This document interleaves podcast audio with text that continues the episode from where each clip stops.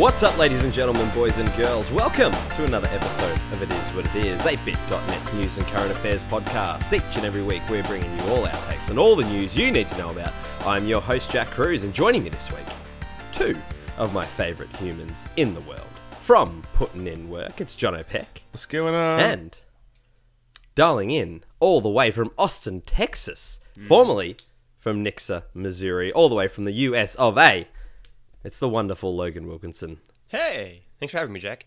No, thank you. Thank you for getting up super early and uh, yeah, it was, like, and it was only like ten minutes earlier than I usually get up. It wasn't crazy, crazy. well, crazy. that's that's good. That's good. It's good to have you here, my friend. Thank it's, you. It's um, it's it's good to see your face. It's good to hear Yes. your voice. It's always a joy to see either one of the two of you, instead of both of you together. You know, it's like a Christmas miracle here, It's like right? a double whammy. Exactly. Very good, very good. And uh, and how and how are we, gents? How's things? What's what's news? Let's let's let's catch up quickly before we di- dive into the news.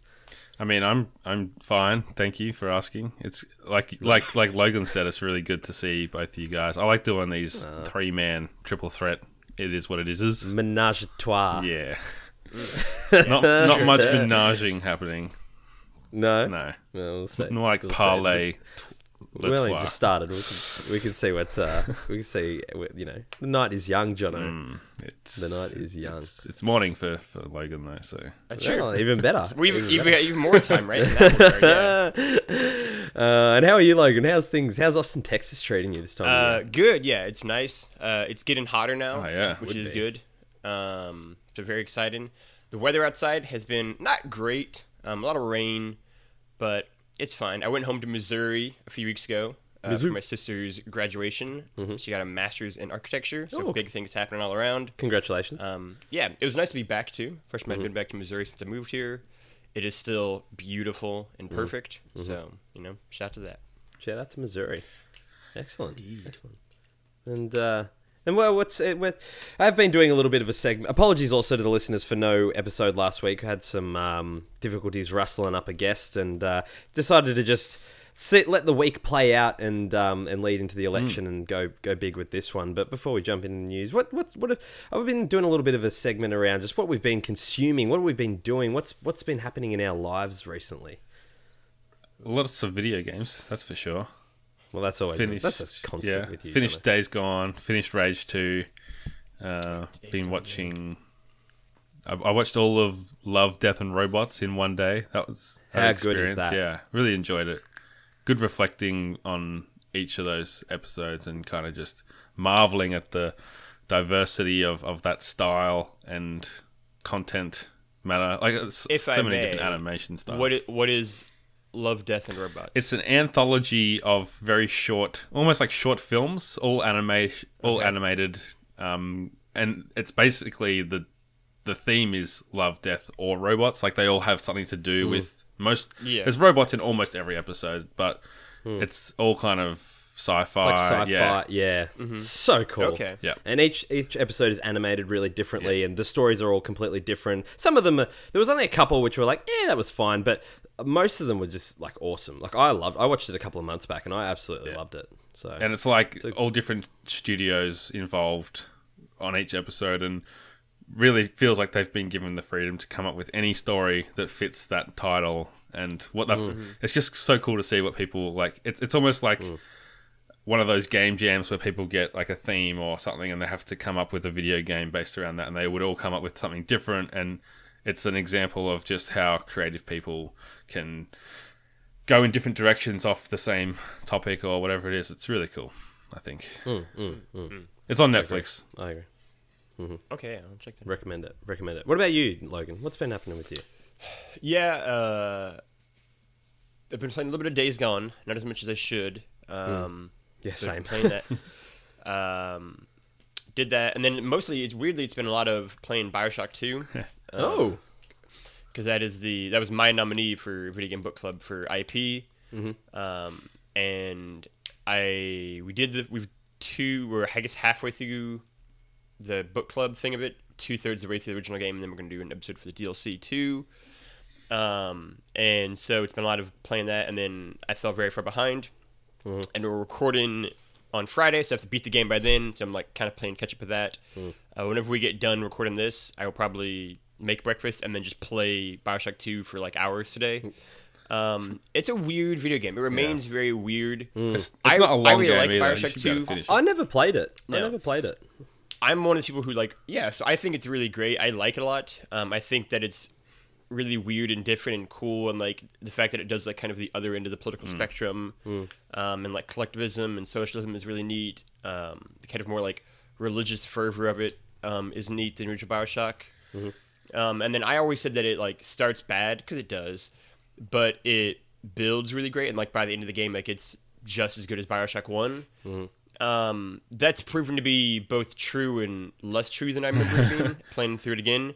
Um, I think the beginning of the game is not as bad as I think it was, and then I think that it builds scattershot. Let's say um, it's, it's not as like consistently like better and better and better each chapter, but it's new, Yeah. it's rad. I like that a lot.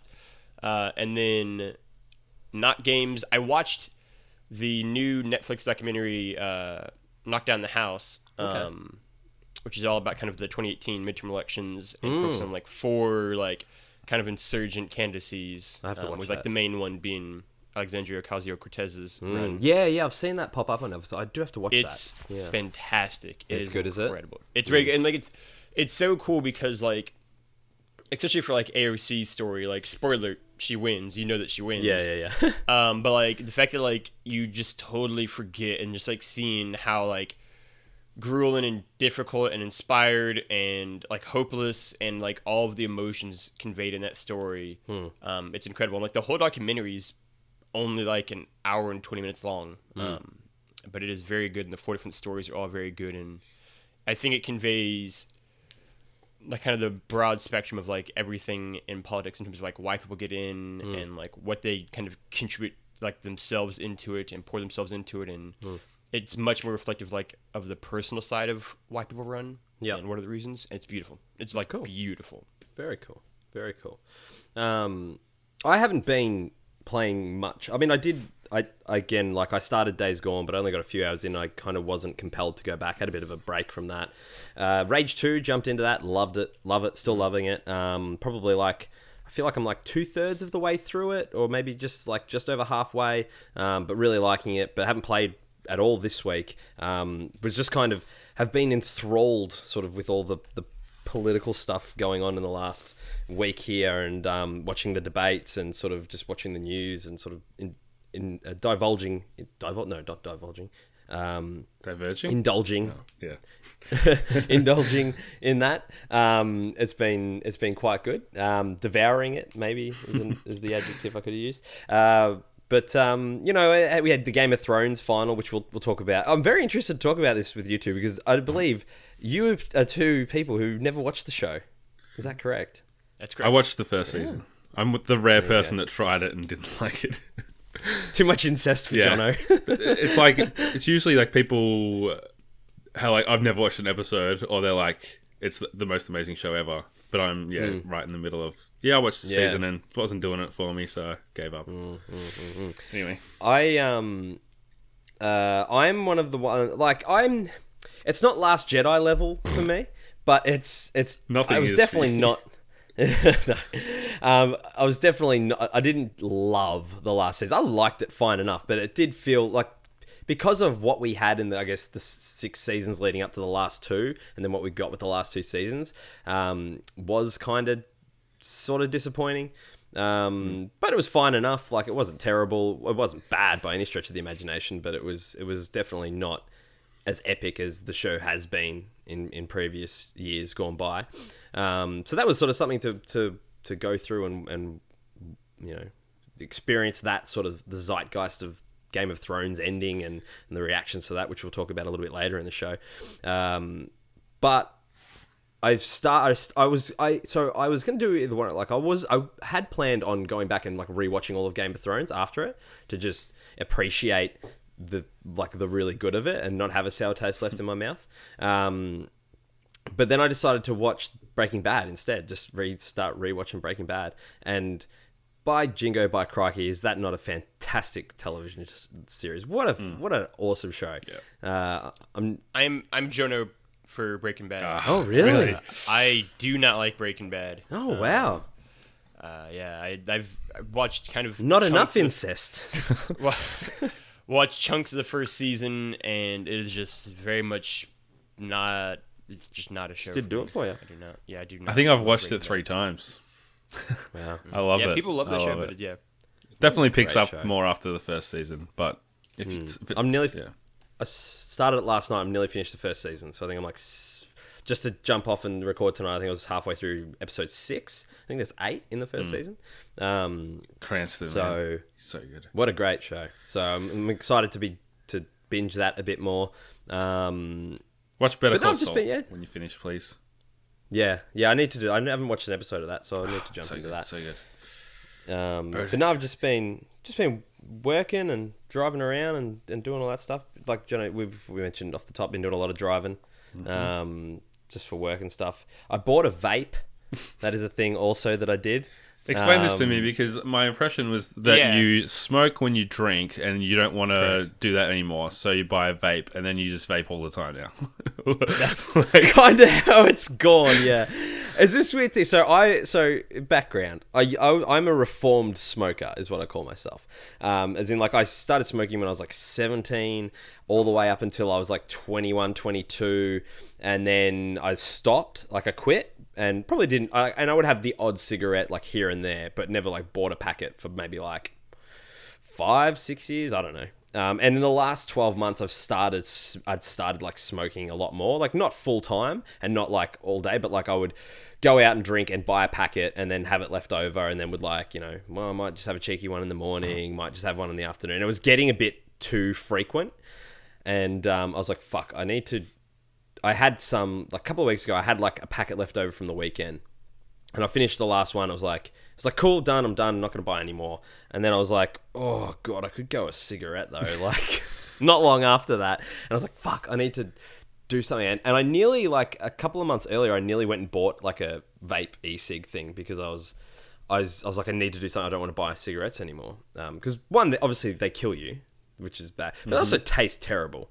And uh, I like, I, I, I would love if like cigarettes. Obviously, if they didn't kill you and they tasted good, would just be magnificent. Um, I nearly went and bought one, but I'd sort of stopped myself. I was like, no, no, no, because then it's just another thing to have or whatever. And so I went and bought this thing, and and yeah, I'm like, this is great. Like, it's not bad as far as like what the, the things say, and and it tastes good, and it's replaced.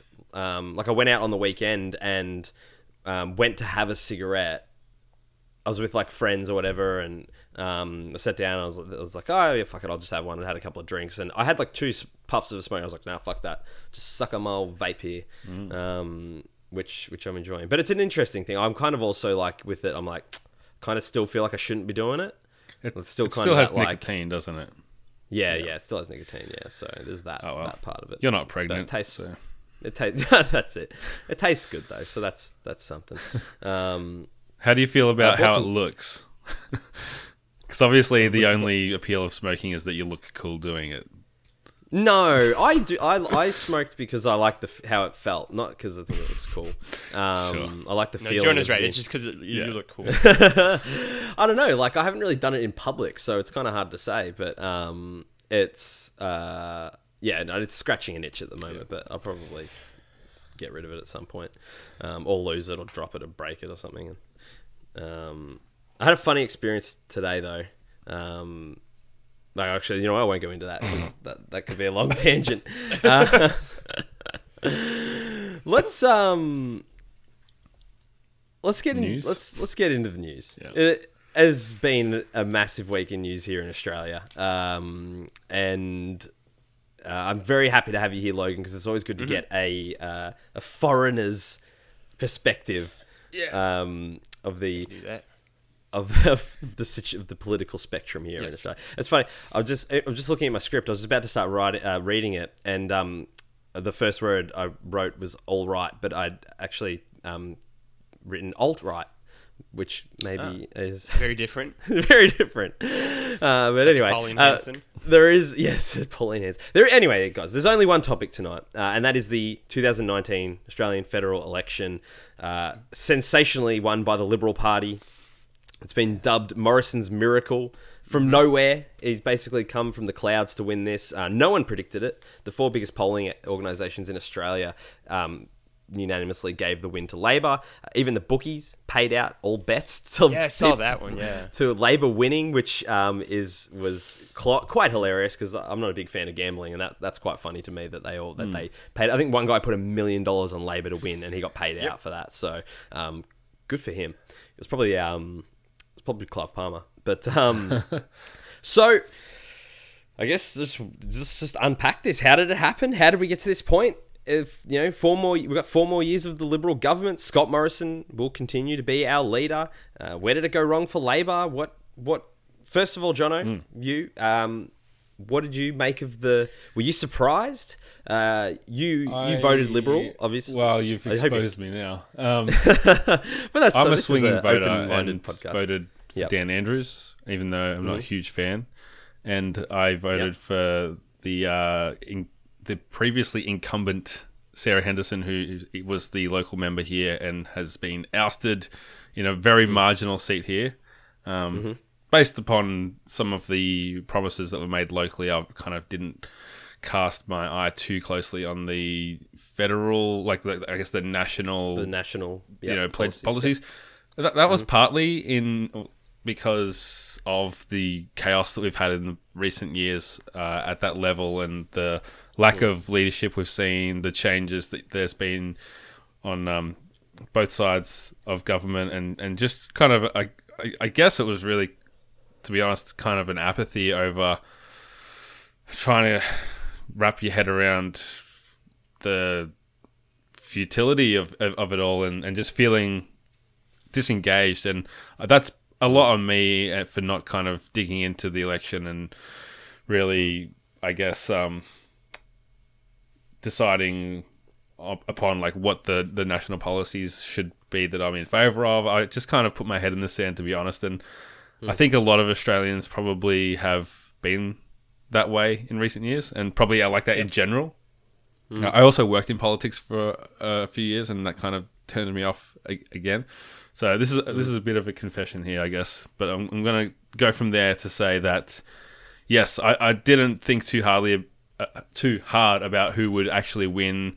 And unlike you, I haven't really been following it super closely. I'm just like, hmm, whoever wins is going to win, and then we're going to, you know, we'll, we'll take it from there, and then we'll kind of unpack it as it goes. So it's clear now that we have a very uh, convincing win Yeah, for the for the coalition.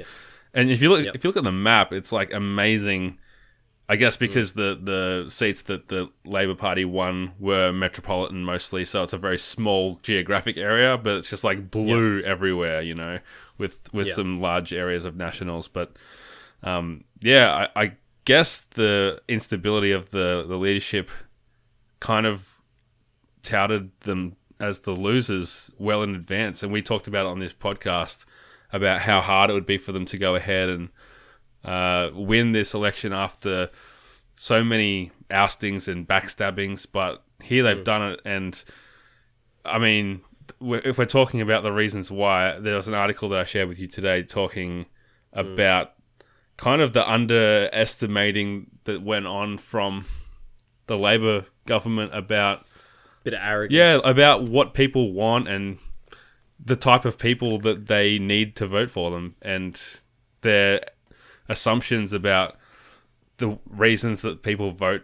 for Liberal Party and it really just upon reading that reminded me of a lot of the uh, rhetoric that we heard when Trump and Hillary were going head to head and people re- wrote off the Republican Party as you know, how could anyone vote for this guy? And it's it's nowhere near the drama and the theatrical, um, almost lampooning nature of, of what Trump was presenting as the leader of um, of the Republicans at that time. But yeah, it, it in the the principle and the way that they, I guess, viewed their um, constituents, there's a lot of similarities for me in that. That's how I think it's happened, and even just seeing the response of like la- Labor voters, I don't, I don't, I didn't celebrate this election. I don't view it as a sport like I guess some people seem to, but there was so much kind of uh, complaining and how did we screw this up? And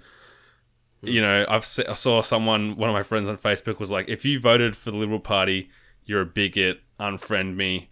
And I was like well that's like I don't feel like I'm a bigot Extreme. you know it's, it's such an extreme. And I feel like it's those types of attitudes that are the reason that they lulled themselves into this sense that everybody thinks the same way as me. Everyone's going to vote for climate or whatever it might be. But no it's not a one uh, issue election. It never is, and it, I think it's easy for people to create a bubble around themselves where they think that uh, everyone's going to see things the way they do, and if they don't, then they must be coming at it from a place of hate or something. But that's really not the mm. case. It's just people mm. having different priorities or not opening their eyes to maybe the issues that you see as the most important or whatever. So that's how I've mm. been kind of feeling about it in the in the past few days. What about you? So I, um, I've I've been very vocal on this show about not aligning myself to either party, and sort of, and I said the previous episode that if it was uh, like if I if I could, I would abstain and and not and choose not to vote. But unfortunately, not unfortunately, but we you know we live in a in a um in a uh, democratic democratic society, and we we have um, compulsory voting, so I have to vote. And I don't believe I, I really dislike the whole donkey vote thing that people do. Pisses me off when I say that. Um, so I I didn't I didn't really yeah I, I was very I was swinging definitely. Um, I didn't you know I liked a lot about what Labor was saying. I liked some of what Liberal was saying. Um, I didn't really like Bill Shorten but I did kind of like Scott Morrison. And then I really I really dialed in. I started watching the debates. I paid a little bit more Yeah. attention and and and I really just found myself just I couldn't in good conscience vote for Liberal. Um, and and I, and I, and, thi- and I took all and, and this is not I took all of the like the rhetoric out of it. And I just looked at pure policy and what they were standing for. And for me, the things that Labor were standing for meant more to me than what the things that Liberal were. Yeah. Where you know Liberal was very financially focused. They're looking at you know um, keeping the surplus and you know keeping the jobs in the coal mines and all this stuff. And Labor was really big about like people and, and helping the people and looking after our country, reducing emissions, um, you know, really aggressively as well. And um, you know things like, and there were things that Labor Party were going to do which would impact me negatively in, from a financial point of view.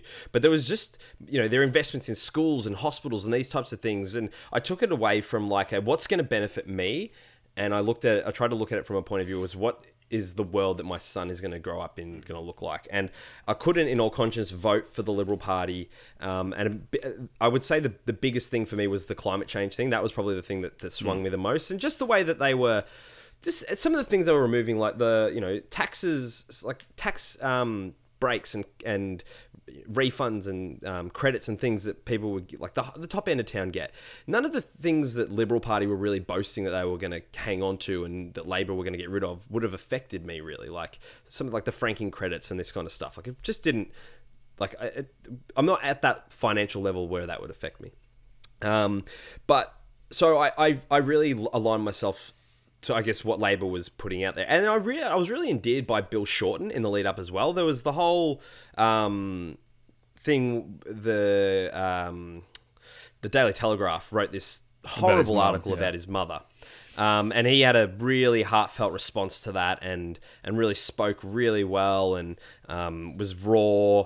And then that final debate, I, I thought he absolutely destroyed Scott Morrison. I really did. Like he he carried himself so well. It was no bullshit. It was this is you know like this guy is not here for you. He's here for himself and his mates. And I really felt like Labor was like Bill Shorten was uh, that, and that's the vibe that I got. I felt like they were they were in it for the people. Um, but like you said, it's it's a multi it's always a multi issue thing, and and I feel like what lost it for Labor was that you know I mean Queensland is where really the election was lost for Labor. And a big part of that is the coal mining industry in Queensland, like all this stuff about Adani and um, you know all these things. And I think the changes, and this is why I'm so disappointed, and I'm re- I really am like deeply disappointed that Labor lost, and because I really felt like we were going to get a government, a really progressive, forward-thinking government who cares about our country, cares about our planet, our environment, our people, who are going to make the right decisions for our people. Not, they might have been hard decisions to make, and they're not going to be um, easy for a lot of people. But I feel like they were the right decisions to make. Whereas what we've done is we've played it safe. I feel like a country has played it safe, and instead of and I think the changes that Labor wanted to in, introduce were probably too radical.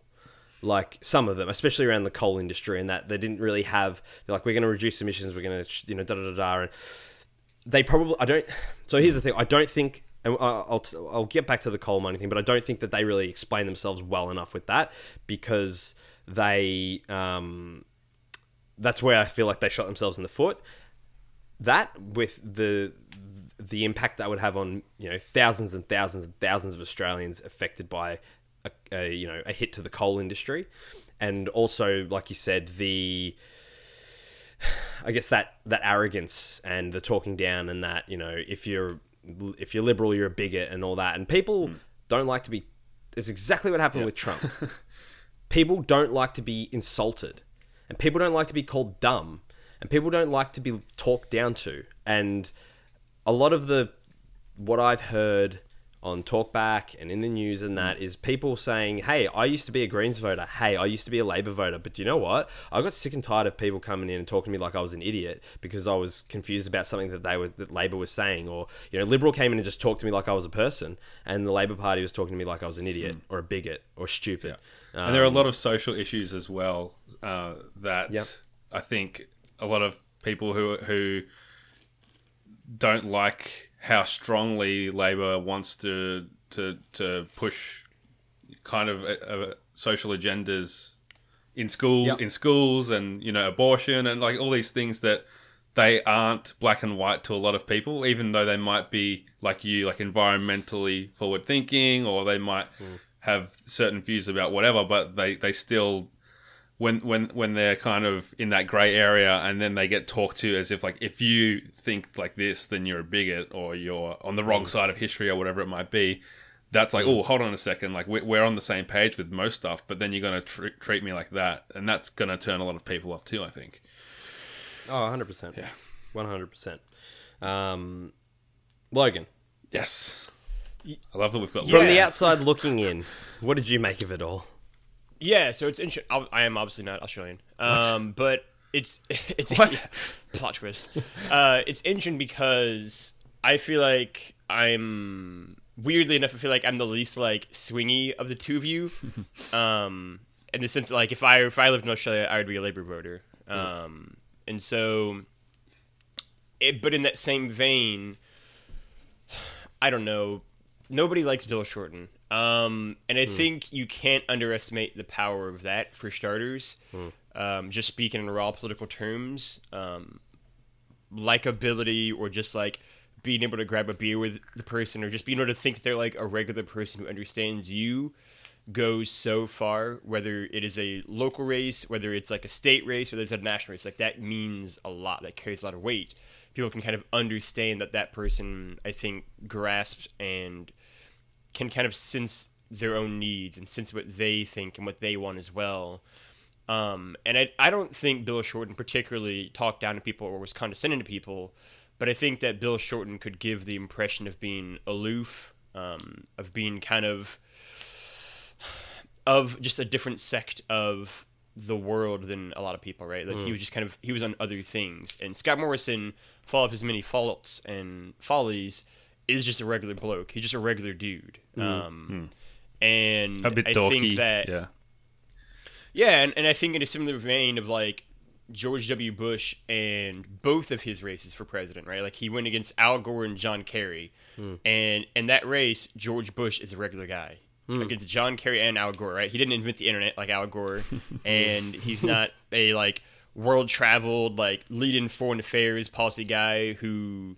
talks in a monotone robotic voice. Right? He went against a he went against two bad candidates, but b like George Bush is a regular guy who could very easily see himself having a beer with and having a drink with and just kicking back and like having a barbecue with and everything. And like he's a regular dude and like especially in close races, which those were and this was to a degree like that matters. That carries weight, right? Um, and I think Australia is interesting because I think out of kind of the the four kind of big Western like English speaking countries of like America, Australia, Canada, and Britain, in a lot of ways, Australia is the closest like America, and I think that also carries over in terms of kind of the natural political leaning of the country, right? Like I think Australia is a naturally kind of conservative leaning country in a lot Yeah. of ways. Yeah. Um, and so I think that when presented with a giant kind of progressive, forward-thinking agenda with a lot that is going to change the country in fundamental ways in a lot of aspects, or keeping with the status quo that has kept the country without a recession in nearly three decades, that has kept their country chugging along very nicely right now, right? Like mm. people in basically outside of Canberra, like people outside of the capital don't care necessarily that like there have been 75 prime ministers in the last like four weeks. They don't care that Yeah. they don't care that the capital's in upheaval if they're doing fine. If like if financially things are going well if like the country appears to be doing good enough right? And so mm. it's like well this is fine. And i think the mixture of the kind of the conservative nature of it the kind of the fear to a degree of like going too far too quickly hmm. Um, plays a hand, right? Like, I think in terms of this, I think 2016 is an easy comparison. Um, but I think 2015, right, in the UK with David Cameron, Yeah. um, surprise winning a majority. I think 2016 in Brexit is another one that is very much like a very apt, easy comparison. Um, where again, kind of the more conservative center right force won, and it wasn't expected in any of these elections, right? And the kind of global community as a whole is kind of swept up in a kind of center of right surge at the moment where they're kind of winning a lot of elections. And I think that Australia very much followed that pattern. Um, and it's interesting too because Australia is unique because I wrote it down because I was thinking about this where it's like since 2007, Australia, if you count Rudd being prime minister twice, which I'm going to do for my make a point, Yeah. um, they've had six prime ministers, whereas America has had three presidents. Um, The UK has had three prime ministers, and Canada has only had two prime ministers. There's a lot of shit going down in Australia. Yeah. And I don't know if Scott Morrison is going to be the bastion of stability or not, but I think that it'll. I think that the Liberal Party is just kind of a mess, and I think that during the campaign it was like, yeah, we're kind of a mess, but we're like we're just gonna kind of like We not should write talk it about it. Yeah. yeah, we're just gonna not talk about it, and then just like when Scott Morrison loses, we'll figure it out. And then it's like he won. It's like, well, shit, that didn't go to plan. Yeah. Um, and so like I don't really know what that looks like. I don't know if they're gonna survive the full three years or not. Um, Yeah. But- well, yeah, it'll be interesting. yeah, we'll see. I mean, Tony Abbott lost his seat, so Yeah, that, I was that plays a definitely big part in it. that. happy. I'm Yeah, happy about there- that. I think Yeah, everyone's happy about that. Everyone's happy about that. Yeah, but like eh, because it was Pour one out for I- fucking Tony yeah. Abbott. I watched uh, a like the Four Corners episode this week about Tony Abbott losing that seat, and in it they talk about like this is a change of an era where it's like Tony Abbott is gone, Malcolm Turnbull's gone, like, it's like it marks kind of a new phase in Australian politics potentially, and I was like, or not though, right? Because like Scott Morrison and the Liberals like are still in government, right? Like it's like it's a mm. change of an era in one aspect, but also I think kind of far right elements are still sprouting up in the Liberal Party and the National Party and just Australian politics in general, right? In the same vein that they are in the US and the UK and even Canada, right? Even Canada's got far right people out there now. Like nobody's safe. And so I I don't know if it is a change of an era or not. Um, I think to a lot of degrees, like 2016, it's kind of a pushing off of solving a lot of the issues Yeah. um, which is disappointing, especially because like on a similar vein to you, Jack, like climate change matters to me, and it's like Yeah. I lived in Florida, the highest point in the entire state's like hundred feet, guys. It won't be there if we don't kind of start doing some things here quickly. Yeah, like, I- we gotta, um, and so it's like I don't know, and like Australia and America obviously each have huge like beach and like tourist communities that will be very much affected, um, and like I think it's it's interesting because like I think people de- definitely, absolutely, unquestionably talk down to other people, um, and I think it is a habit prone, not exclusive at all, but kind of center left parties definitely have a habit of doing this at times. Um, center right parties do it all the time. They Mm. just do it in a different manner that masks it. Um, but center left parties do it, and center left parties are, are bad at it. Um, Yeah. There's a great like newsroom point where like Will McAvoy, like the main character, Hmm. talked about how like if liberals and Democrats were like so good at like so good at everything like always right, Yeah. how can they lose so many fucking Yeah. elections, right? And it's just like Yeah. yeah, like we just lose. eh, You just lose all the time. You never win. So Hmm. it doesn't matter if you're right or not. You don't win. You don't convey your points in an effective manner, right? And it's Hmm. like that's kind of the case I think for Labor for the last few years, um, and the Democratic Party as well. And God and God knows the Labour Party in the UK, um, and it's I don't know like I think when explaining something like climate change, it's easy because it's important and we're running out of time to be like, you just don't get it. You're being a bit dumb. You're being a bit daft. You're being a bit just like, you need to get your shit together and be like, the world's going to end if you don't do something. Yeah. And people hear that and say, like, hey, it's not my, I'm just some dude out in the outback just doing my own business here. I'm not causing any trouble here. I'm not, it's not my fault that this is happening. Yeah. And they kind of get some pushback and be like, well, like, I'm not doing anything wrong here necessarily. And mm. then to your point you made earlier, Jack, it's like, all right, well, now I'm just going to vote for them. I'm not going to vote for Labor. I mean, mm. liberal because you you're acting like it's my fault. You're talking at me. You're like condescending to me, mm. and they don't like it. I think if you call a political party a basket of deplorables, like Hillary Clinton did for Donald Trump, it's like, mm. all right, they're definitely deplorable people in the Republican Party. It's not hard to find them at all. Yeah. Um, but it's also 70 million people who are much more complicated and nuanced and everything else. And I always try to say for the 2016 election that a there were warning signs. There were so many red lights and flashing warning signs, and I think the same is true in this election. Like there were so many signs that what you thought was going to happen maybe wasn't as confident, um, and maybe wasn't as locked in. And I think in the 2016 race, it was kind of these industrial Rust Belt areas and parts of the Midwest that just felt like they'd been passed over. They just felt like they hadn't been heard Yeah. for a generation, and they Yeah. were furious at everything, and they wanted to burn the whole system down. And so they voted for Donald Trump because it was the only thing they could do to have their voice be heard. Mm. And then people came back and said, "How dare you? You're all terrible people. You're all this and everything else." And like, "You just proved why I voted for him. You're Yeah. not listening to what we're saying." Yeah. And I think in a similar vein, I'll be very curious to see kind of in a few weeks how people react to people in these communities who vote did vote for labor. I mean, did vote for liberal in the nationals, and see how they treat them and see how kind of they respond to them, right? Because mm. ultimately, you you can't be you can't lead on something if you don't have any followers. Then you're Yeah. just a guy going for a walk. Then you're just a guy by yourself ranting or raving about what needs to be done, and like Yeah. you have to bring the people along with you and. Bill Shorten wasn't that guy, for Mm. better or worse. Um, and I think a lot of that goes back to that very first point I made of just people didn't like him, or they, it took a long time for them to like him. It took a long time for them to kind of come around to that. Yeah. And I don't know, like I, I don't think Scott Morrison is the answer for a lot of Australia's problems. In the same vein that God only knows Donald Trump's not the answer to my country's problems. Yeah. Um, but I do think people voted for these individuals and for their parties because the other one wasn't listening. Yeah. And to be fair, I don't think the liberals are going to listen either. I don't think Yeah. the Republican Party is listening. Yeah. But the other party, they felt absolutely wasn't listening to their thing. And so they just kind of lashed out. and, and that's that's what yeah, and that's a really good point and that's something that I've really gathered is that a lot of the the rhetoric I've heard isn't that oh I voted for liberal because of the liberal party because I like what they were doing it's I voted for the liberal party because I didn't like what labor were doing it Yeah. wasn't about hey I really like the liberal agenda and their policies and that really speaks to me. It was no I'm not a fan of Bill Shorten. I, I don't like what labor's doing with this and I'm not a fan of that.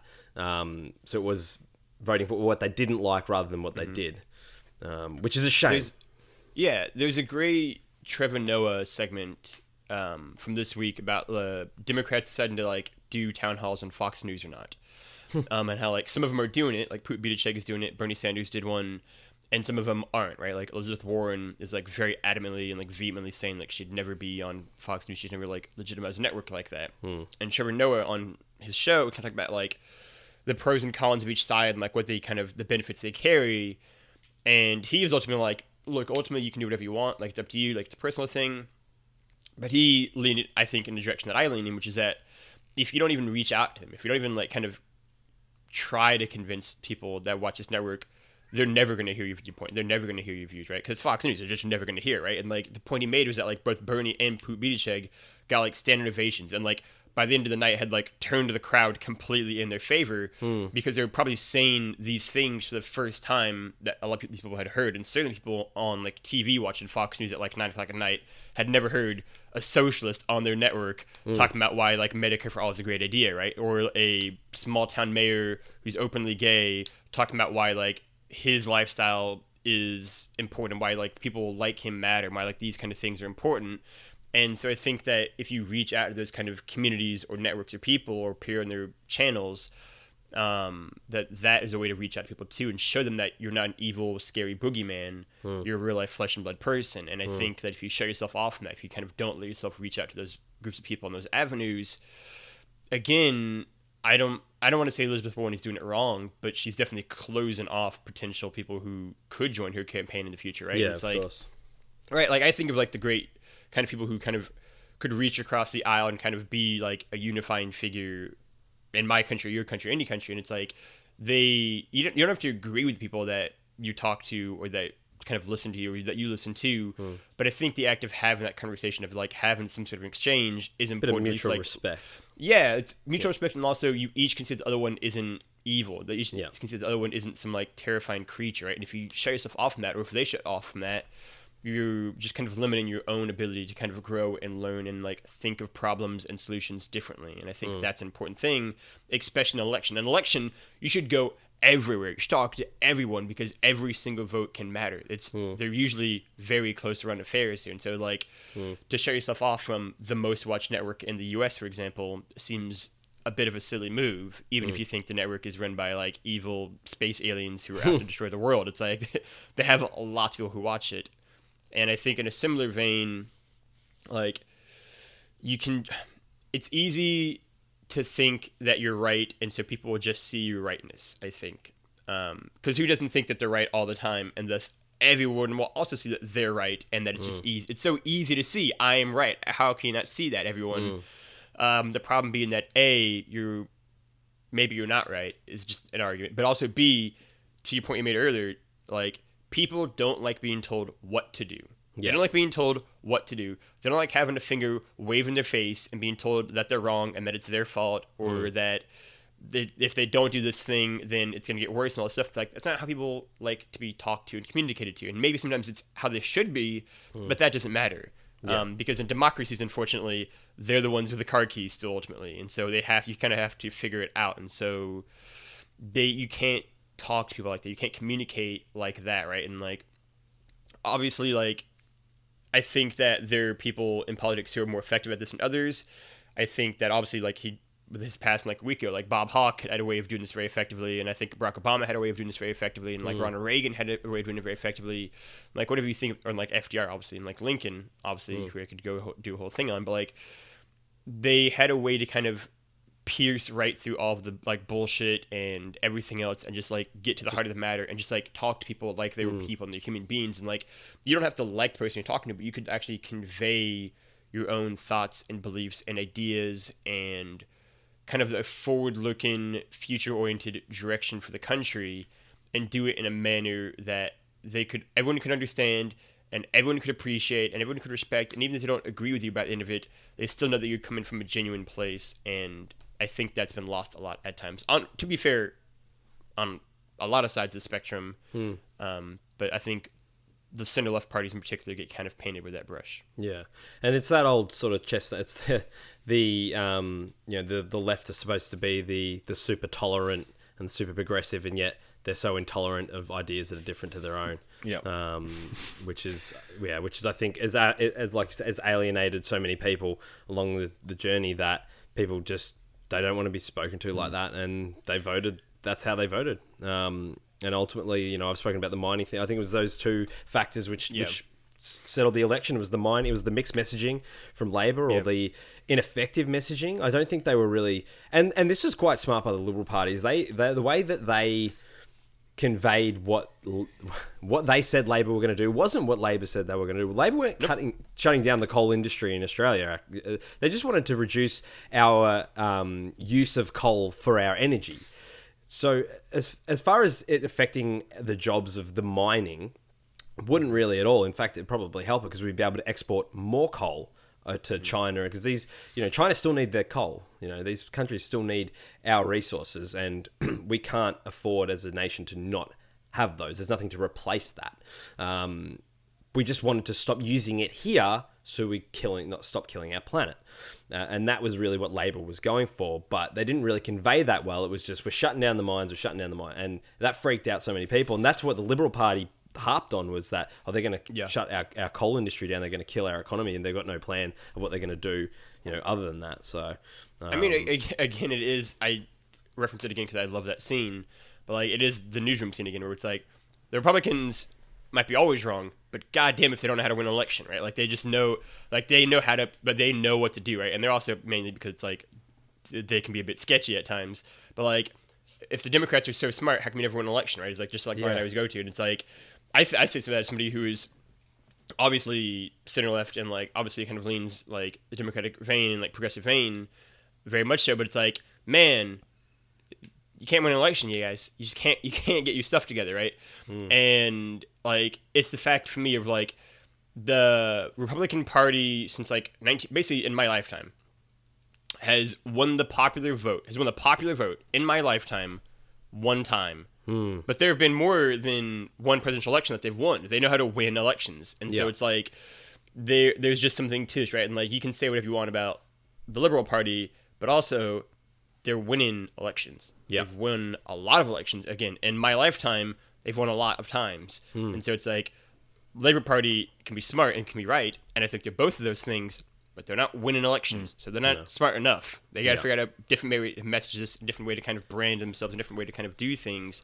And this is true of the Democratic Party as well, because there is actually a time crunch on all these issues. It isn't like a joke. Like No, climate exactly change right. is a thing that's happening, um, but also more important issues like education and everything else, and housing crisis, and all this stuff, and inequality and like economic disparity are these things that matter. That like time is of the essence, but if you don't convey that properly, and if you don't convey your thing, and like this is a great election, I think, in particular shows where the Liberal Party talked about like one thing the entire time, and it was the economy, and it's basically the Labor, the Labor Party is going to ruin it. They're going to have a recession. They're going to make you have less money in your pocketbook than you did before, and they mm-hmm. just said that again and again and again and again and again and again and again.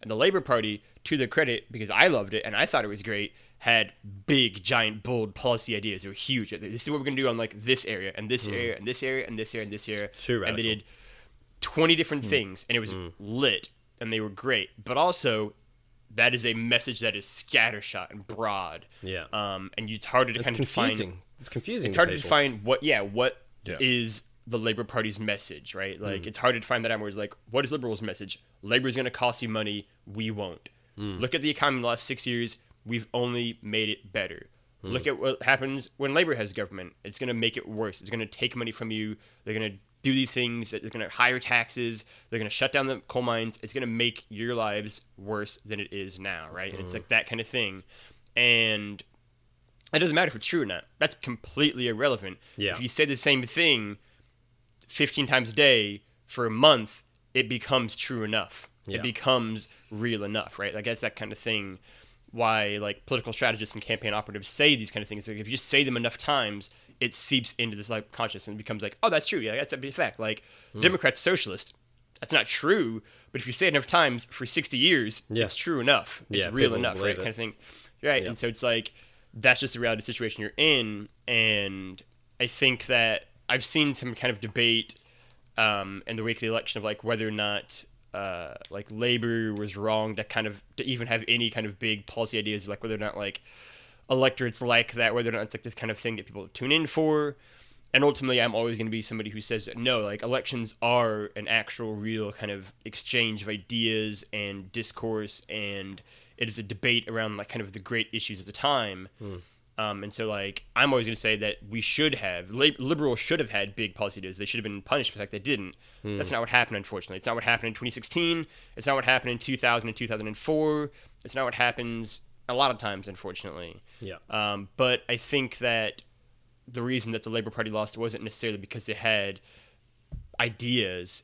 It's because they didn't communicate either the ideas correctly or just themselves correctly. And also, again, this could all be totally moot and it could be as simple as the fact that like Scott Morrison is more of a dude that I can grab a beer with than Bill Yeah. Shorten, and it can Yeah. literally be that simple because who's in charge matters, and if we don't like the person, we don't like the person. Yeah, it's pretty much it. That's pretty much it. So that's Um, why I'm curious to see who Labor picks as the next leader. Yeah, well, I mean, and this is the other thing. This is the sort of like, Yeah. I think, well, Chris Bowen's just pulled out. Um, uh, I forget her name now. She's, she's uh, Plibersek uh, isn't going Yes. to um, isn't going to challenge. Um, it's Anthony Albanese is the likely replacement for Bill Shorten, but as you know, obviously as Bill Shorten has has decided to step down. However, the issue that I see there is that Bill Shorten, um, uh, sorry, Anthony Albanese is a lot further left than Bill Shorten, and that presents an issue entirely, uh, uh, even more so. But if you think about why Labor lost, that pushes it even further that way for the next time around. So I don't know that Anthony Albanese, as as popular as he is and as liked as he is, I don't see him as the guy who's going to be able to wrench it away from Scott Morrison. If it's Scott Morrison, if it is even it's Scott yeah. Morrison, in it's you know, three interesting years. though because sometimes it is it is just a new person. Sometimes it is just like the man itself right? And like it is that thing of like it bill shorten can be closer to kind of to the center and also stuff but what that also does is that like it can kind of diminish some of the kind of the excitement among younger voters who mm. obviously traditionally are progressive and also among kind of the more like activist base. And so if mm. you have somebody who is a bit further left it can kind of excite those. Again bernie sanders in 2016 mm. um, or even barack obama in like 2008 and then also just somebody different can make so much of an impact right? like you can be saying the exact same policies but if you're just a different person who is maybe more likable who is kind of who can kind of convey them in like a different manner use different words kind of carry stuff differently that can make an impact too right like it's just also the person in the seat itself right um, so it'll be very interesting to see Yeah, yeah. So, yeah, three years, I guess. That's what we've got as of now. The, the Liberal Party, and guess we'll just have to see what happens. yeah um, but yeah, so yeah. I mean, I'm bummed out, like I said, but um, yeah uh, mainly because of the whole climate change thing. That's that's a massive one for me, and, and Yeah. to think that we that nothing's really going to be done. And that's the that another thing that really annoyed me about Scott Mor- about the Liberal Party and Scott Morrison is that like, oh, we hit. We, we, we are achieving all of our our, our you know um, economic uh, economic, Emissions? uh, yeah emissions goals. We're we're you know we're achieving all of our emissions goals. Their emission goals are garbage. They're not making any kind of impact um, to, to bettering our environment. So um, that that was really frustrating for me. Oh well. Anyway, that's that's that is the 2019 Australian federal election in a nutshell. You should write to your Um, local member, Jack, and stress how important the environment is. I did say I was going to do that at some point. Was contact my local member. Do you, you can do this do you know like who, which party won your electorate? Um, that's a good question. I did have it up here before. You don't know? Um, I think Labor. I think Labor retained. Right. Um, he's been in the seat for Okay. quite a while. So. I mean, that's um, the, the thing. Like, we've got this government now, and if you want Mm. them to focus more on climate change and environmental policies, it's within our responsibility to tell them, great, you're there now, but this is what we want you to do. And I guess Mm.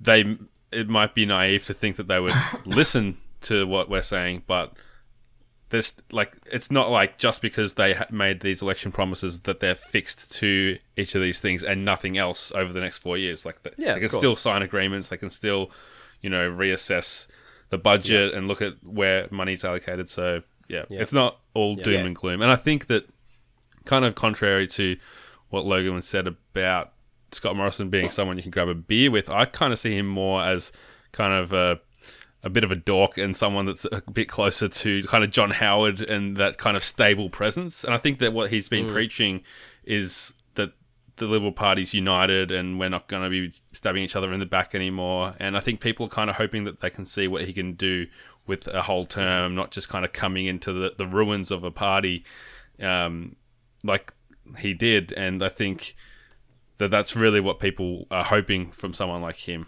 That's my mm. take anyway.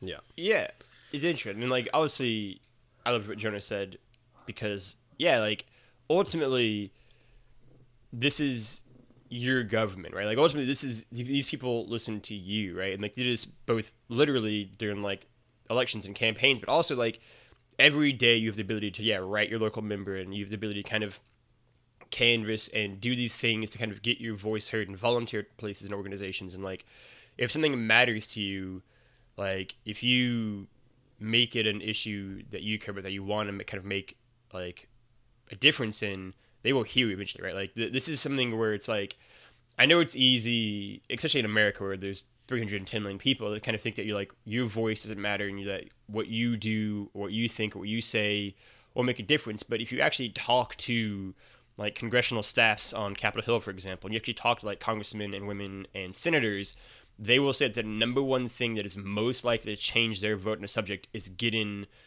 like constituent mail and constituent calls, constituent like letters and like face to face interaction. Like if if they hear from their like constituents and they say they want this thing or other, it's more likely to change their opinion than anything else. It's to change opinion than like whether or not their leader wants it, than whether or not their party wants it. It's that if their constituents actually want this thing, they're more likely to go along with it than anything else. And so it's hmm. like, I know it's easy to be cynical about politics at times, and I know that also I'm the biggest champion of like optimism you're gonna find, but like it is actually true that You like, are. you can make a difference. You if like they will listen if you actually like speak up and like say that climate change or inequality these things matter. And like you might have a member that maybe won't listen to you and that is of a different party or just is of a different or of your own party but just doesn't care whatever. But like you can make a difference. Like you will be heard and like if they ignore you and you be heard, there are ways to kind of make sure you're still heard anyway. You can kind of rally people around that idea, which is kind of what happened to Tony Abbott in a lot of ways because of his thing against climate change. Mm. He rallied an entire community against him, basically, right? And it's like you can make sure that you aren't being ignored and that your voice does matter because it does, in fact. And like this ultimately is your government, and they are They're here for responsive us. and Yeah. attentive to what you want. So Agreed. Agreed. All right. Let's uh let's wrap the show up with some Rapid fire. rapid fire news. Are you bringing back my jingle? fire. You used it the other day. Yeah, it's in there. Yeah, yeah. I thought you killed it. I thought it was dead. It went away for a while. Well, you know, this show changes often. it's on the fly. This show. We, we, we're going by the seat of I our was, pants. I was glad to Um, hear it. I was glad to hear it. No, it's good. It's a good. I, it's a, I'd like to keep it every now and then. Um, uh, first piece of rapid fire news, and uh, we just there's not much, but I just want to touch on this one quickly. But uh, Bob Hawke, uh, the man dubbed Australia's greatest Labor Prime Minister, and some regard him as our Australia's greatest Prime Minister, um, passed away last Thursday night, uh, aged 89. So rest in peace, Bob Hawke. Um, Logan, you, you're a fan of Bob Hawke. You like the Bob Hawke? I love Bob Hawke. Yeah. Um, so Bob Hawke is my favorite Australian Prime Minister. Obviously, I wasn't around doing. I mean, any really good one before him. He was the Prime Minister when I was born. But um, yeah, like Bob Hawke, because I, I tweeted this out and Jonah liked it, which I appreciated, Jonah. Um, but like Bob Hawke to me is like quintessential Australian just guy, and I love it. Right, like especially and it's weird because like in the wake of him, I have I feel like there haven't been like a similar dude who just seems like of the people in the same way. Where it's like John Yeah. Howard is like whatever, fine and dandy, but John Howard seems like he's like a professor who's Yeah, like yeah. always kind of upset with you, and it's like all right. Um, and like Kevin Rudd is just like, all right, you, The biggest Milky dog. Way. uh, yeah, and then like Tony Abbott is just like your crazy uncle who's just like kind of there. You see it during the holidays. Racist Yeah, uncle. Yeah. yeah, exactly. Um, and Scott Morrison, he's whatever, he's fine. But like Bob Hawke is like he's just like a dude, and like he's he's just an ordinary individual who did like extraordinary things, and kind of like who was flawed and was human and made mistakes and kind of could lose control of himself and had these lapses of judgment but still was able to do just absolutely incredible things. And more importantly to me was able to kind of inspire the country to kind of rise up collectively right? Like there's a great line i can't remember who said it um, but it's like the the greatest leaders kind of have this idealistic romantic vision of the people and then they inspire the people to achieve that vision like one step closer at a time right? And like i love that where it's like whether it's bob hawke or whether it's like churchill whether it's lincoln kind of the greatest leaders kind of hmm. have this vision of the people that the people themselves don't even see, but because of their words and their actions and what they kind of believe, they inspire the people like one day at a time, one step at a time to kind of become a little bit better, to kind of become that more kind of idealistic version of themselves that the leaders have, right? And like if you talk to Bob Hawke, he would say the Australian people are the greatest people in the entire universe. They're just the best. They're hmm. just like these amazing, wonderful people who just like want to have a good time and want to see their families do a little better and want to have like a brighter future and are just out to have like a f- wild time every mm. night. And it's like, yeah, like it doesn't matter if that's even true or not. Bob Hawke thought it was true, and Bob Hawke believed it was true, and it kind of like made you, if you were an Aussie, kind of like feel a bit better. And like even if you weren't an Aussie, you're just like, yeah, like this is a great inspirational message. And like also in those eight years, Bob Hawke did a shit ton. Like he Oh, yeah. transformed. Medicare. Yeah, he Fuck yeah. transformed the country in like huge ways. Like ABC had like a great list of like Bob Hawke's like 11 biggest accomplishments in office, and they were like fundamentally altering. Like there were huge changes Hmm. in the country in those eight years, and I feel like it's easy to forget that. Um, but like he transformed that nation, and he made the people just kind of, I think, be inspired, right, and like inspiration, and like striving, and like wanting to build a better place for th- those who come after us is always something that I'm going to be a sucker for, um, and a mark for, to quote George Cruz. And so it's like, I'm I'm all over Bob Hawke. right? he's he's very much a leader in the vein of yeah, like a Roosevelt, um, and or like a Kennedy even. Um, or Churchill or Lincoln, and I'm all over that. And so I absolutely adore Bob Hawke. He's like to me, like he's like the spit and image I have of like an Australian bloke just like having a drink and just like having a good time and always laughing and having a great story or two to tell. Um, who's just a regular guy who was through his life put in a series of like extraordinary positions and far more often than not rose to the occasion. And that's that's absolutely beautiful to me so Man could scull a beer as well. absolutely there's a great picture of him like being like 85 just like down into a He, hold- time and it's like he holds the world record for sculling a yard glass. He actually holds the world, the Guinness World Record. Is that still see, standing? that's a leader we should all strive to be I believe that still stands to this day. Um, rest in peace, Bob Hawke, a great Australian. Absolutely. Uh, next rapid fire story, Logan. What the bloody hell is going on in your country? Abortion ever. bans. yeah yeah it's s- started in Alabama, Georgia, Yeah. Mississippi, now Louisiana, getting in on the, the craziness. What is what is what is what the fucking shit is going on? Yeah, it's weird because, gosh, it's it's weird. It's Missouri too just passed one as well that's just as strict as Alabama's. Um, it's I don't. All I can really say in good conscience, I, I don't understand. I have no like I like I don't get it. Um, abortion in particular has always been like one of those like third rails in politics that I've never quite grasped entirely. I've never quite been able to wrap my head around that individual topic. Um, people get so everything um, about this topic in America, and they have really in the last like forty-five years um, since Roe v. Wade, a little bit beforehand, um, but certainly since like the nineteen eighties. Um, I don't get it. Um, this is one of those things to me where it's like, if you if you have a religious objection to abortion or whatever, that is fine. Um, in fact, it's more than fine. That's you're right. But also, America is an inherently secular state. Um, it's a state that is not a. I mean, there's literally separation of church and state is kind of entwined into the, the fabric of this DNA of the nation of the DNA of the nation from its founding.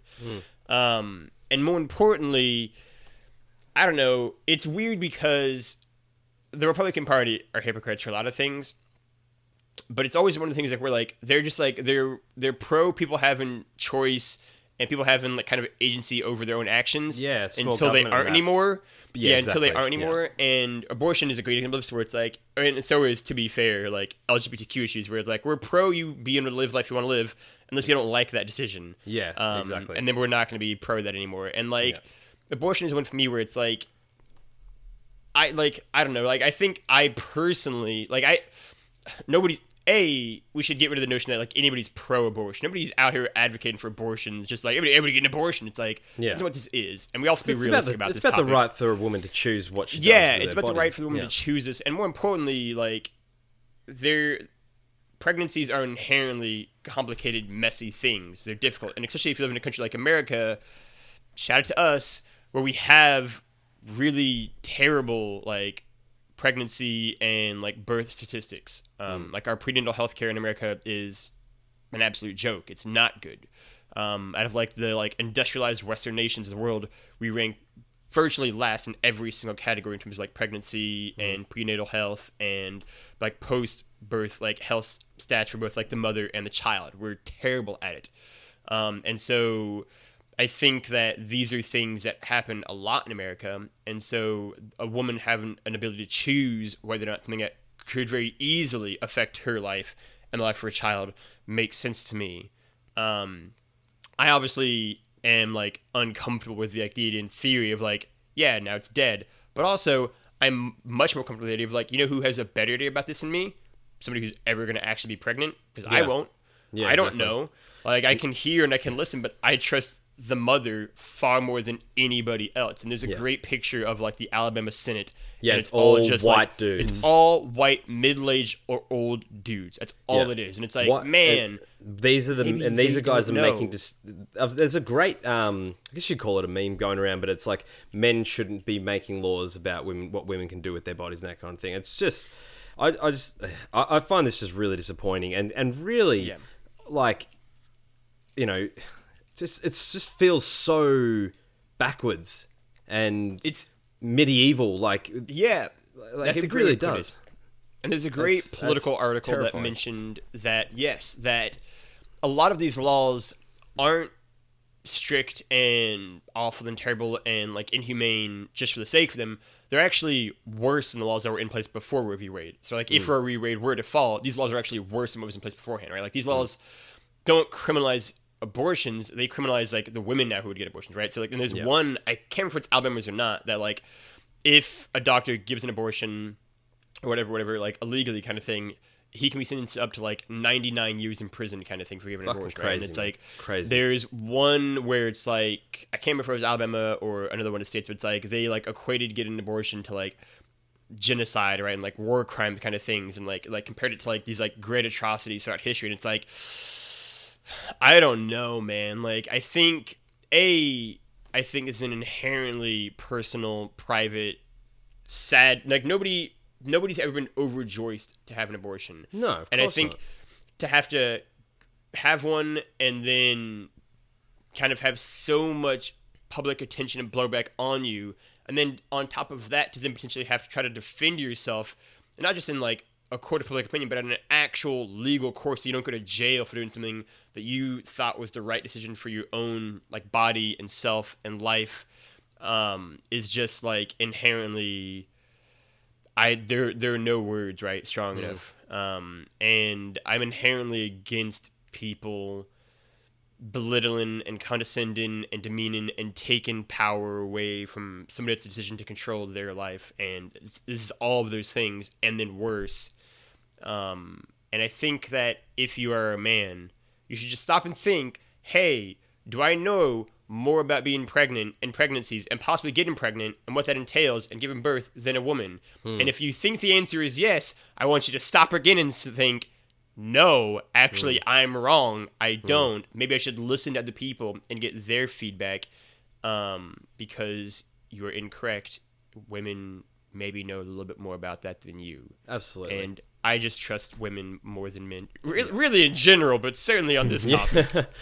Yeah, absolutely, and even just from the state, like the, you know, like the. You, you, I mean, we could go on this forever, and but you know, we mean- won't. But the, even just from the point of like of like the health risks and that, but yeah, like if a woman is assaulted and raped and falls pregnant, Yep. she has to have that baby. That is just, it's just mm-hmm. I can't. Yeah, it's Yeah, just this it's- is it's- such just a, a shit thing that's going on right now with all of this. and what makes it worse is that realistically, none of these laws they're only happening because they want to test Roe v. Wade. That's like the hmm. truth about it. It's like Alabama and Missouri and Georgia and all these states are, and Texas is like floated around ones for a little bit here. But like they're doing it because they want them to go to the high court because they want the Supreme Court to determine it because ultimately with Trump's new justices they think they might have a chance to do it. And I hmm. think that they they- they're crazy. I think that the Supreme Court's not going to overturn Roe v. Wade, which is one of the landmark cases of the past century, really, um, that has done so much. And I also think that because it's one of those things that I talk about a lot for like a lot of different topics. I've mentioned this before for like Obamacare and stuff like that, where it's like once you give people something, once you give people a right, once you give people an ability to do something, you can't then can't take, take it it away, away, very yeah. easily, right? Like it's a thing, It's like where it's like once it's somebody has something, unconstitutional. more than, like, yeah, like once you you give somebody a right or an ability or just like a, anything, right? When you give them health care, for example, for Obamacare, it becomes way more complicated to then take that away because it turns out people like these things. Hmm. And so if you try to take something away that's been ingrained for 50 years in the life hmm. of American women and say, actually, you can't do that anymore, it's not going to work. It's going to be some blowback. To say nothing of the fact that you will never make abortions just non existent. All you would do if you make abortion illegal is you're going to push it under the table, you're going to make it black market, and you're going to make it way more dangerous for women Exactly. and for children. And so you're just going to exacerbate the problem and actually solve anything if you do these things and if Roe v. Wade were to hypothetically get overturned. You're just making it more dangerous. You're going to cause more people to lose their lives. You're going to cause more harm and more long-term psychological damage to these people and more trauma to these people who are already undergoing a great deal. And I think everything about that is just morally and ethically wrong and even more so coming from the side, the Republican Party, that acts like they're morally superior. This is a case where you've gone badly astray. You need to really think your priorities here and think what actually is the best thing for the mothers and the children involved. That's all I would say. agree, agree. Um, Jono, do you have anything to add on the? Uh, I mean, we've talked about it for a while, and I'm staunch. I guess staunchly, I would say pro-life, but I and I know dozens and dozens of women who would be as well.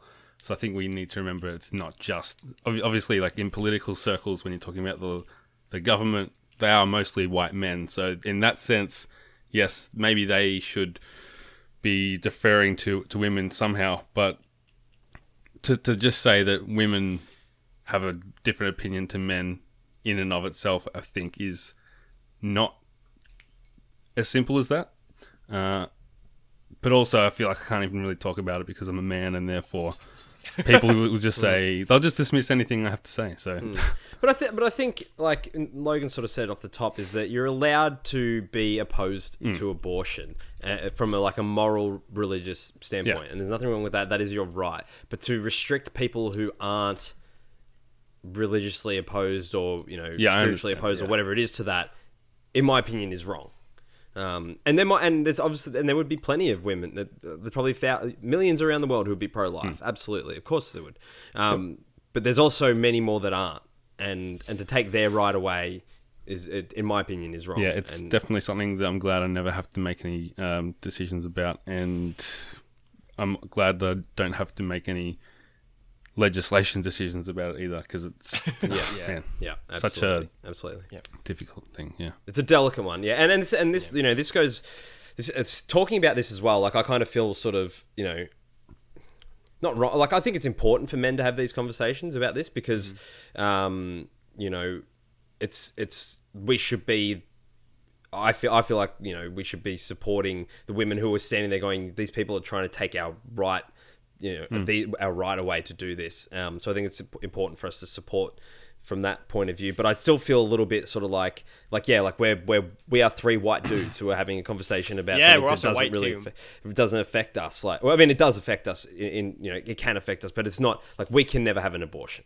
And it's, I guess and- yeah, it's a good point. An hour and fifteen minutes into this conversation, we're also all three white straight dudes who Yeah. are in their twenties and thirties. So also be aware of the fact that we're also, you know, life's pretty all right for us no matter Yeah, what. We're, exactly we're doing, right. Ex- so- exactly right.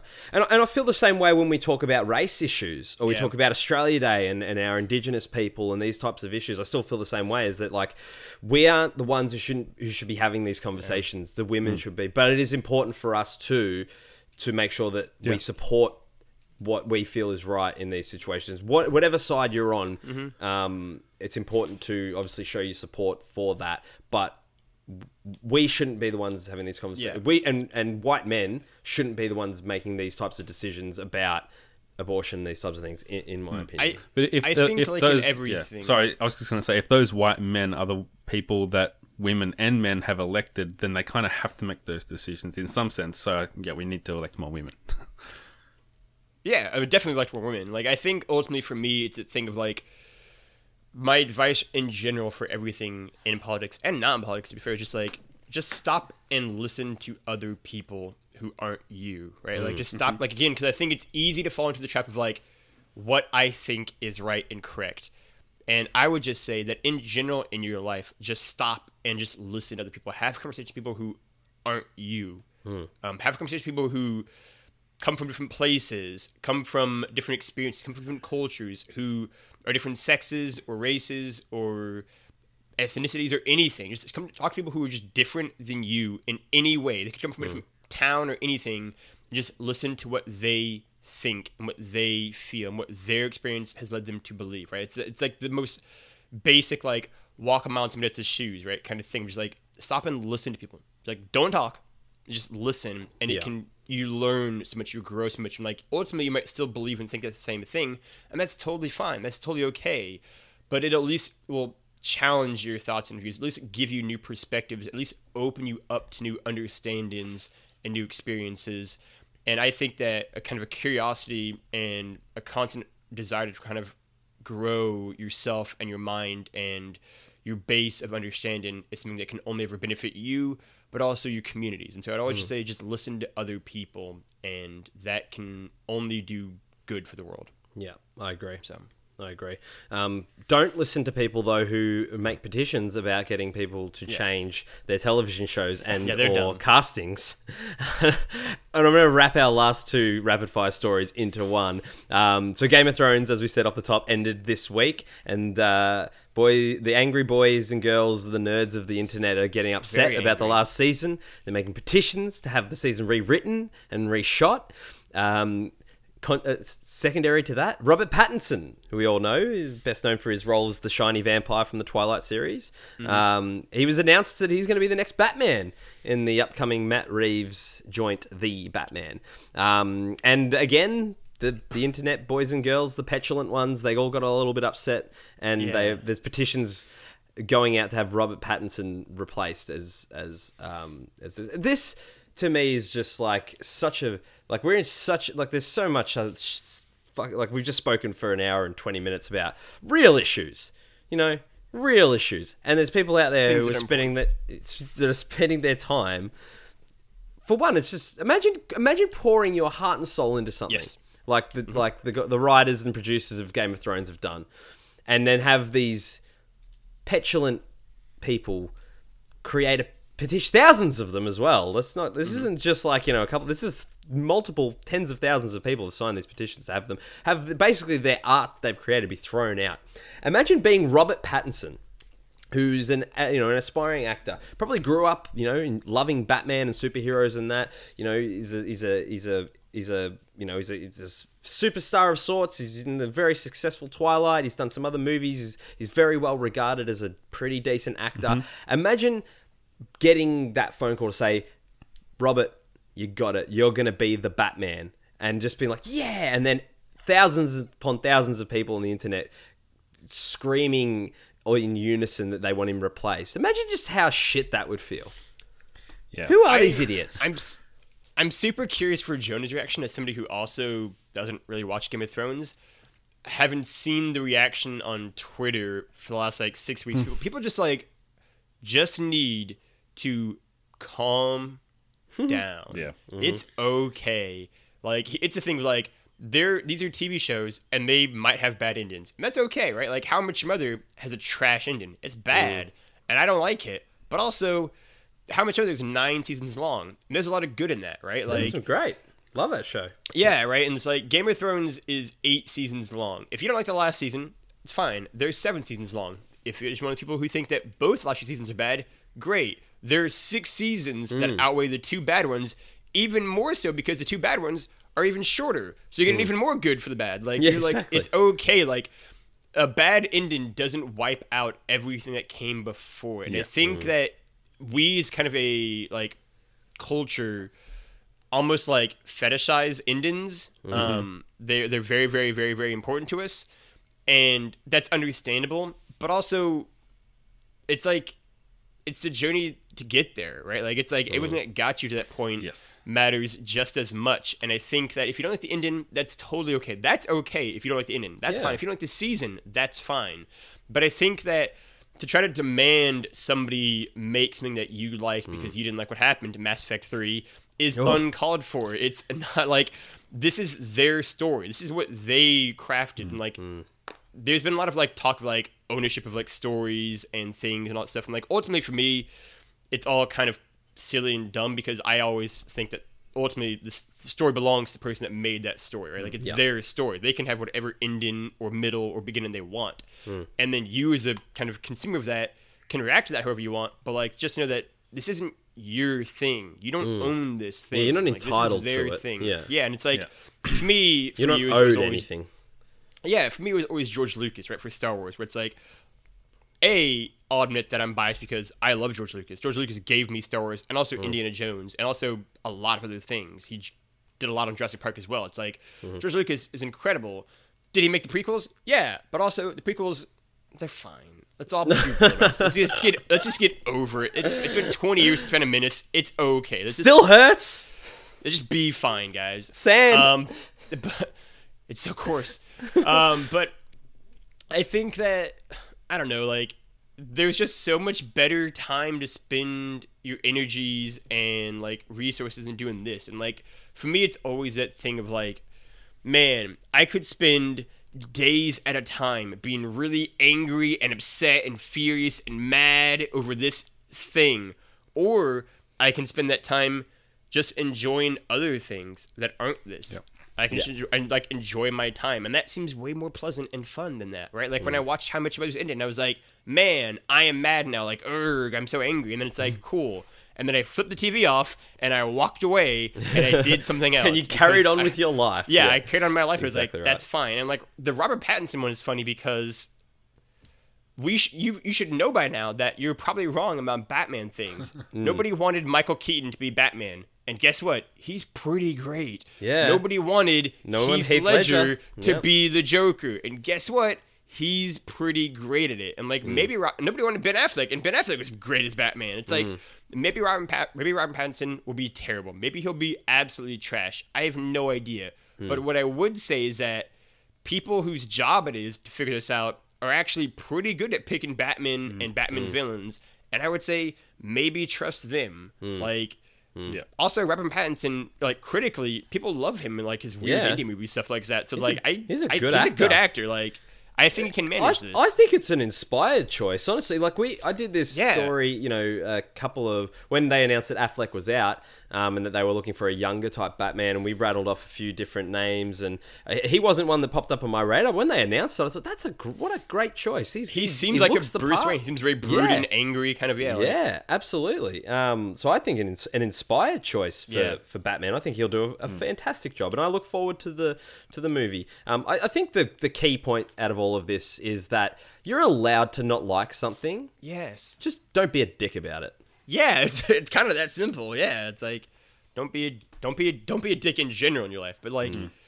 this isn't your thing. Just let them tell their own story, and if you don't like it, you cannot play it or watch it or read it, and it's okay too. But just don't be a dick. Basically, like just let them mm. tell their story, and the bad parts don't necessarily overwhelm the good parts, right? Like it's that thing for me where it's like nobody remembers the bad part of Bioshock 1 that happens after the climax. Everybody forgets about it, which is fine because the Mm. good parts are so good. Just enjoy the good, just remember the good parts. Yeah, Both yeah. of games and movies. Just in general, just remember the good. Okay? It's way more fun. Yeah, I've got a few thoughts on these two things, and I'm glad you bring, brought up Mass Effect 3 because, yeah, like that entire game, not just the last 10 minutes, is the ending. Fucking love that It's- game. It's not, yeah, I platinum that game, and, you know, people do want closure. They want it to end in a way that does justice. So I can understand people being upset and complaining about it. People it's have. totally. I've muted like so many Game of Thrones terms on Twitter because I just don't want to know about. it. I don't care, but they get through. People have found a way to get through to my feed, and there's been so many complaints about this season. Uh, I haven't seen anyone specifically calling for a rewrite, but the, yeah, the the animosity is is so there, and the disappointment is so great. And I, I can understand it's been eight years, whatever it has been, and it's just an entitlement that people feel an ownership. I think over this, and like you said, you don't own it, and you have to make peace because this is the ending. It's not going to change. Yeah, Uh, yeah. and and a lot of that is because you know, in uh, protests on the internet are effortless, therefore they're essentially weightless as well. Like it's it's we've seen thousands upon thousands of signatures for basically memes as well, like things that have no actual yeah. like integrity behind them or actual uh, sincerity. So that's one thing. The other side of it is I ha- haven't actually seen anyone complaining about Robert Pattinson. I know that the petition's out there, but everything I've seen is people defending it. And I think this happens a lot is, you know, someone writes an article about a small part of the internet and then everyone reacts to it. And hmm. I think that's mostly what's happened. I think apart from the very, very small-minded people who will react to Robert Pattinson in a negative way and just talk about Twilight and haven't bothered to look at the rest of his career. People who don't, hmm. you know, go the extra mile of okay, let's think about why he was cast in this position. They're the ones that are going to complain, and their opinions don't mean that much to me anyway. So I think that uh, you know someone like Jared Leto was probably the, one of the most positively received castings that turned out to not be so great as the Joker. So people, in more often than not, don't know what they're talking about when it comes to these things, and it's hard to think. I made a, I made a podcast just all about that. Yeah. It's hard to think of a, a superhero specifically casting, or even like a James Bond rumor, because there's not that. That's what I was going to there's talk not. about. yeah, too, the, the, the casting for James Bond isn't that frequent. We've had two in like 20 years, but uh, it's hard to think of one of those that people have received positively, and it, it turns out most of the time we're completely wrong. So I think people just need to chill on that. It's it's that thing for me where it's like it's these people's jobs to do this and mm-hmm. they're pretty good at it. And like they don't get to the, like these missions to make these big huge decisions for no reason right? Like they've proved themselves to be like pretty adept at this and like i don't know like i have some trust in their ability to get it right right? Where it's like nobody liked daniel craig when he was named james mm-hmm. bond and like ultimately james bond's i mean daniel craig's run as james bond i find to be like wildly up and down, but like mm. man, when it's up, it's phenomenal. And, like, mm. Yeah, and he's, he's not the Like, issue when there's an issue. It's Yeah, and so it's like Right. I think that you just have to be like, all right, cool, and like it's it's also one of the things like whenever people get angry at like trailers and stuff, it's just like just wait for the movie to come out before you judge Robert Pattinson because it mm. hasn't even we have we know nothing. We don't even know like who the villains are, what the story is, what the name of the movie is. Like 'cause that could very easily change. I'm not sure. Like it's just like we don't know anything about this movie other than Robert Pattinson is Batman. Hmm. Lit.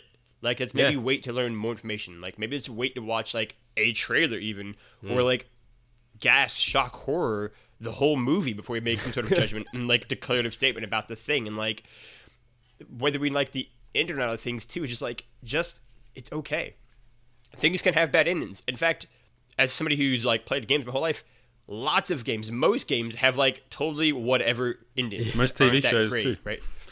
Most TV shows too, like especially those two things. Like they're so long, it's hard to like maintain it forever. It's also hmm. hard to end things. We shouldn't forget that too. It's not easy to wrap up something that's going to please everybody. That's hmm. going to make people feel like their investment was worthwhile. And like if ultimately they think it wasn't, that's on them too. Like it's not necessarily your job to do that. Right? Like it's your job to craft an ending that you think is true to what the story has been telling. And like I don't know, like I think like like maybe my favorite comedy of all time is Psych. It could certainly up there. And like Psych's ending is like that's totally fine. It was totally fine. It wasn't amazing. It didn't blow my mind. It was like that is an ending that is totally fine, but that rings true to that show. And like I think that just has to be enough. Is like is Game of Thrones ending true to what the show has been doing the whole time? And if the answer is yes, that's good enough. And even if the answer is no, it's still good enough because like Jono very smartly said, it's the ending. It's Yeah. not going to change. You can rant and rave about it. Like this reminds me of like if Twitter had existed back when like Shakespeare was making plays. Everyone would be pissed off that he killed off Romeo and Juliet. Spoiler alert. So it's like Uh, just yeah. get like it's fine. Like things can have these endings. It's Yeah. what the ending is. Like Romeo and Juliet are dead. Game of Thrones is over. How I Met Your Mother's f- finished. It's all fine. Everybody just like hug yourself and like just chill out and like also maybe this is just maybe just if you have like an angry thought, just like think about it and then don't put it on the internet instead. Mm. Just don't do that because mm. like more often than not, it's not going to do you any good to be angry mm. and upset on the internet. Yep. Don't do do it. it on a podcast instead. Do it on a podcast. Do it on a podcast. Yeah. Uh, well, speaking of endings, ladies and gentlemen, boys and girls, thank you so much for joining us for another episode of It Is What It Is. This has been a product of 8-Bit, and you can find all of our content over at 8bit.net or search the 8-Bit Collective hashtag on Twitter. And please, if you can, spare a dollar. It would mean the world to us if you get on over to patreon.com slash we are 8-bit and contribute whatever you can. Uh, Jono, Comedy tell, Rewind. tell the kids about Comedy Rewind. Yeah, I'm glad that you brought it up. So there is a idea I've had for a while to do a podcast where we get to sit down and watch some classic 90s comedies, your Dumb and Dumbers, your Happy Gilmores, and what have yous, and then we talk about how they hold up. Would they work in 2019? All of these kinds of fun questions that that you can think about and talk about when you're you know, you've got that hindsight of a couple decades uh, to look back at things that were quite funny at one time. Are they still funny now? Are they politically incorrect now? Does it matter? Does it not matter? That kind of stuff. It's just going to be a really fun time. Happy Gilmore, Happy Gilmore sexually, ex- uh, not Happy Gilmore. Um, Billy Madison sexually assaulting his teacher. yes, his teacher hitting on him. Yeah, it, his his school principal hitting on him. It's weird, but it's going to be fun to uh, to talk about. So that's the idea. We're we're fifty dollars or sixty dollars short of our Patreon monthly stretch goal. So if we can chip that in from a few different people, I think that we can hit that and, and get that podcast rolling. I'd love to have both of Hit you guys shit. on the show uh, at least once together. That'd be a lot of fun. So if you're listening out there and think that sounds kind of cool, there's a trailer for it up on my Twitter and on the 8-Bit socials, and the Patreon page is where you need to go to make it happen. Word. So I think, as I tweeted out Mm-hmm. last night, that when you guys first did all your stuff and I saw this, I was like, this sounds like the coolest idea I've ever heard of.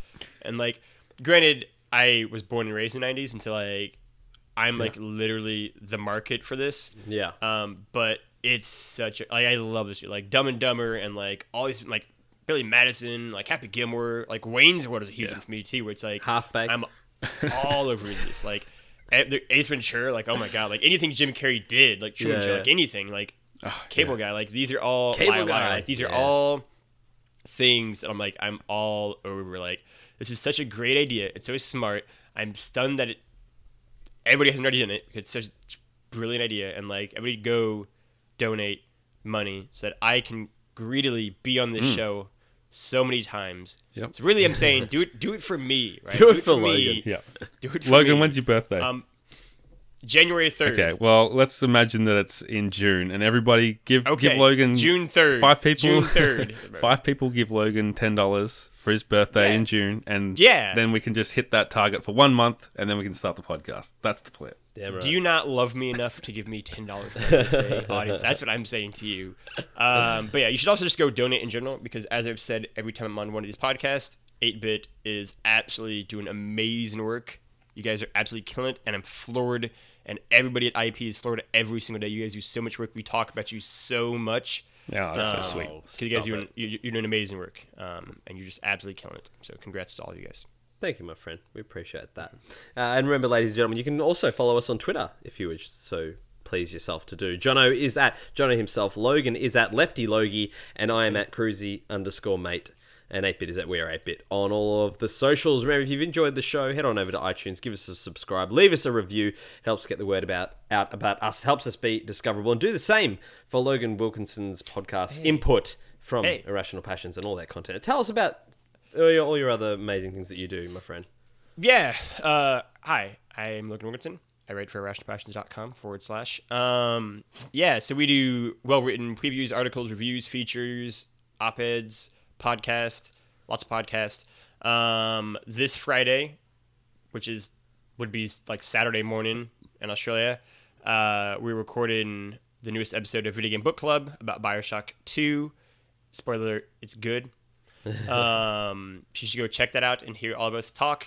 Um, and then do all the other fun. Next month, I can't say the game. I'm, I'm, I'm legally not required to, legally not allowed to say the game. But like next month, I'll just say that we're doing video game book club cross input.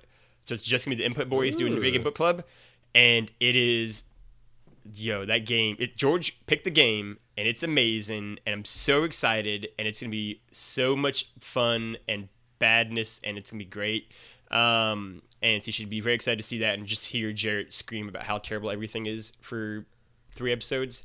Um, so go check all that out. Yes, input episode 93 will go live this week. Um, we're getting close to 100th episode.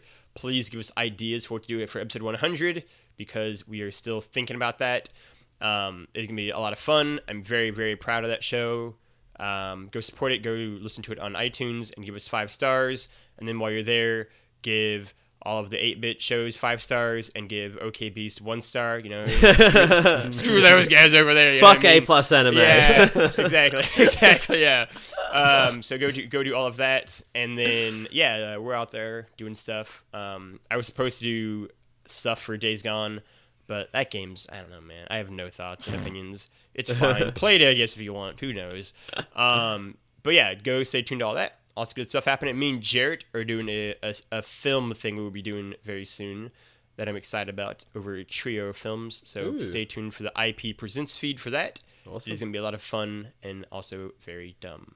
Excellent. Looking forward to all of that. And shout out, as always, to our wonderful sponsor, Audio Technica, for hooking the 8 Bit Collective up with all the best audio gear in the business. Make sure you head on over to www.audio-technica.com.au for everything you need in the way of audio gear and head to the 8-bit Twitter. We have an awesome swag giveaway from Audio Technica this month, so head on over to our Twitter, give it a follow, and check out what you need to do to win some sweet Audio Technica gear. Gentlemen, it has been an absolute pleasure talking with you hmm. both this evening slash morning, and I look forward to doing it again very soon. Absolutely. Rewrite this ending. Until next time, friends, it is what it is.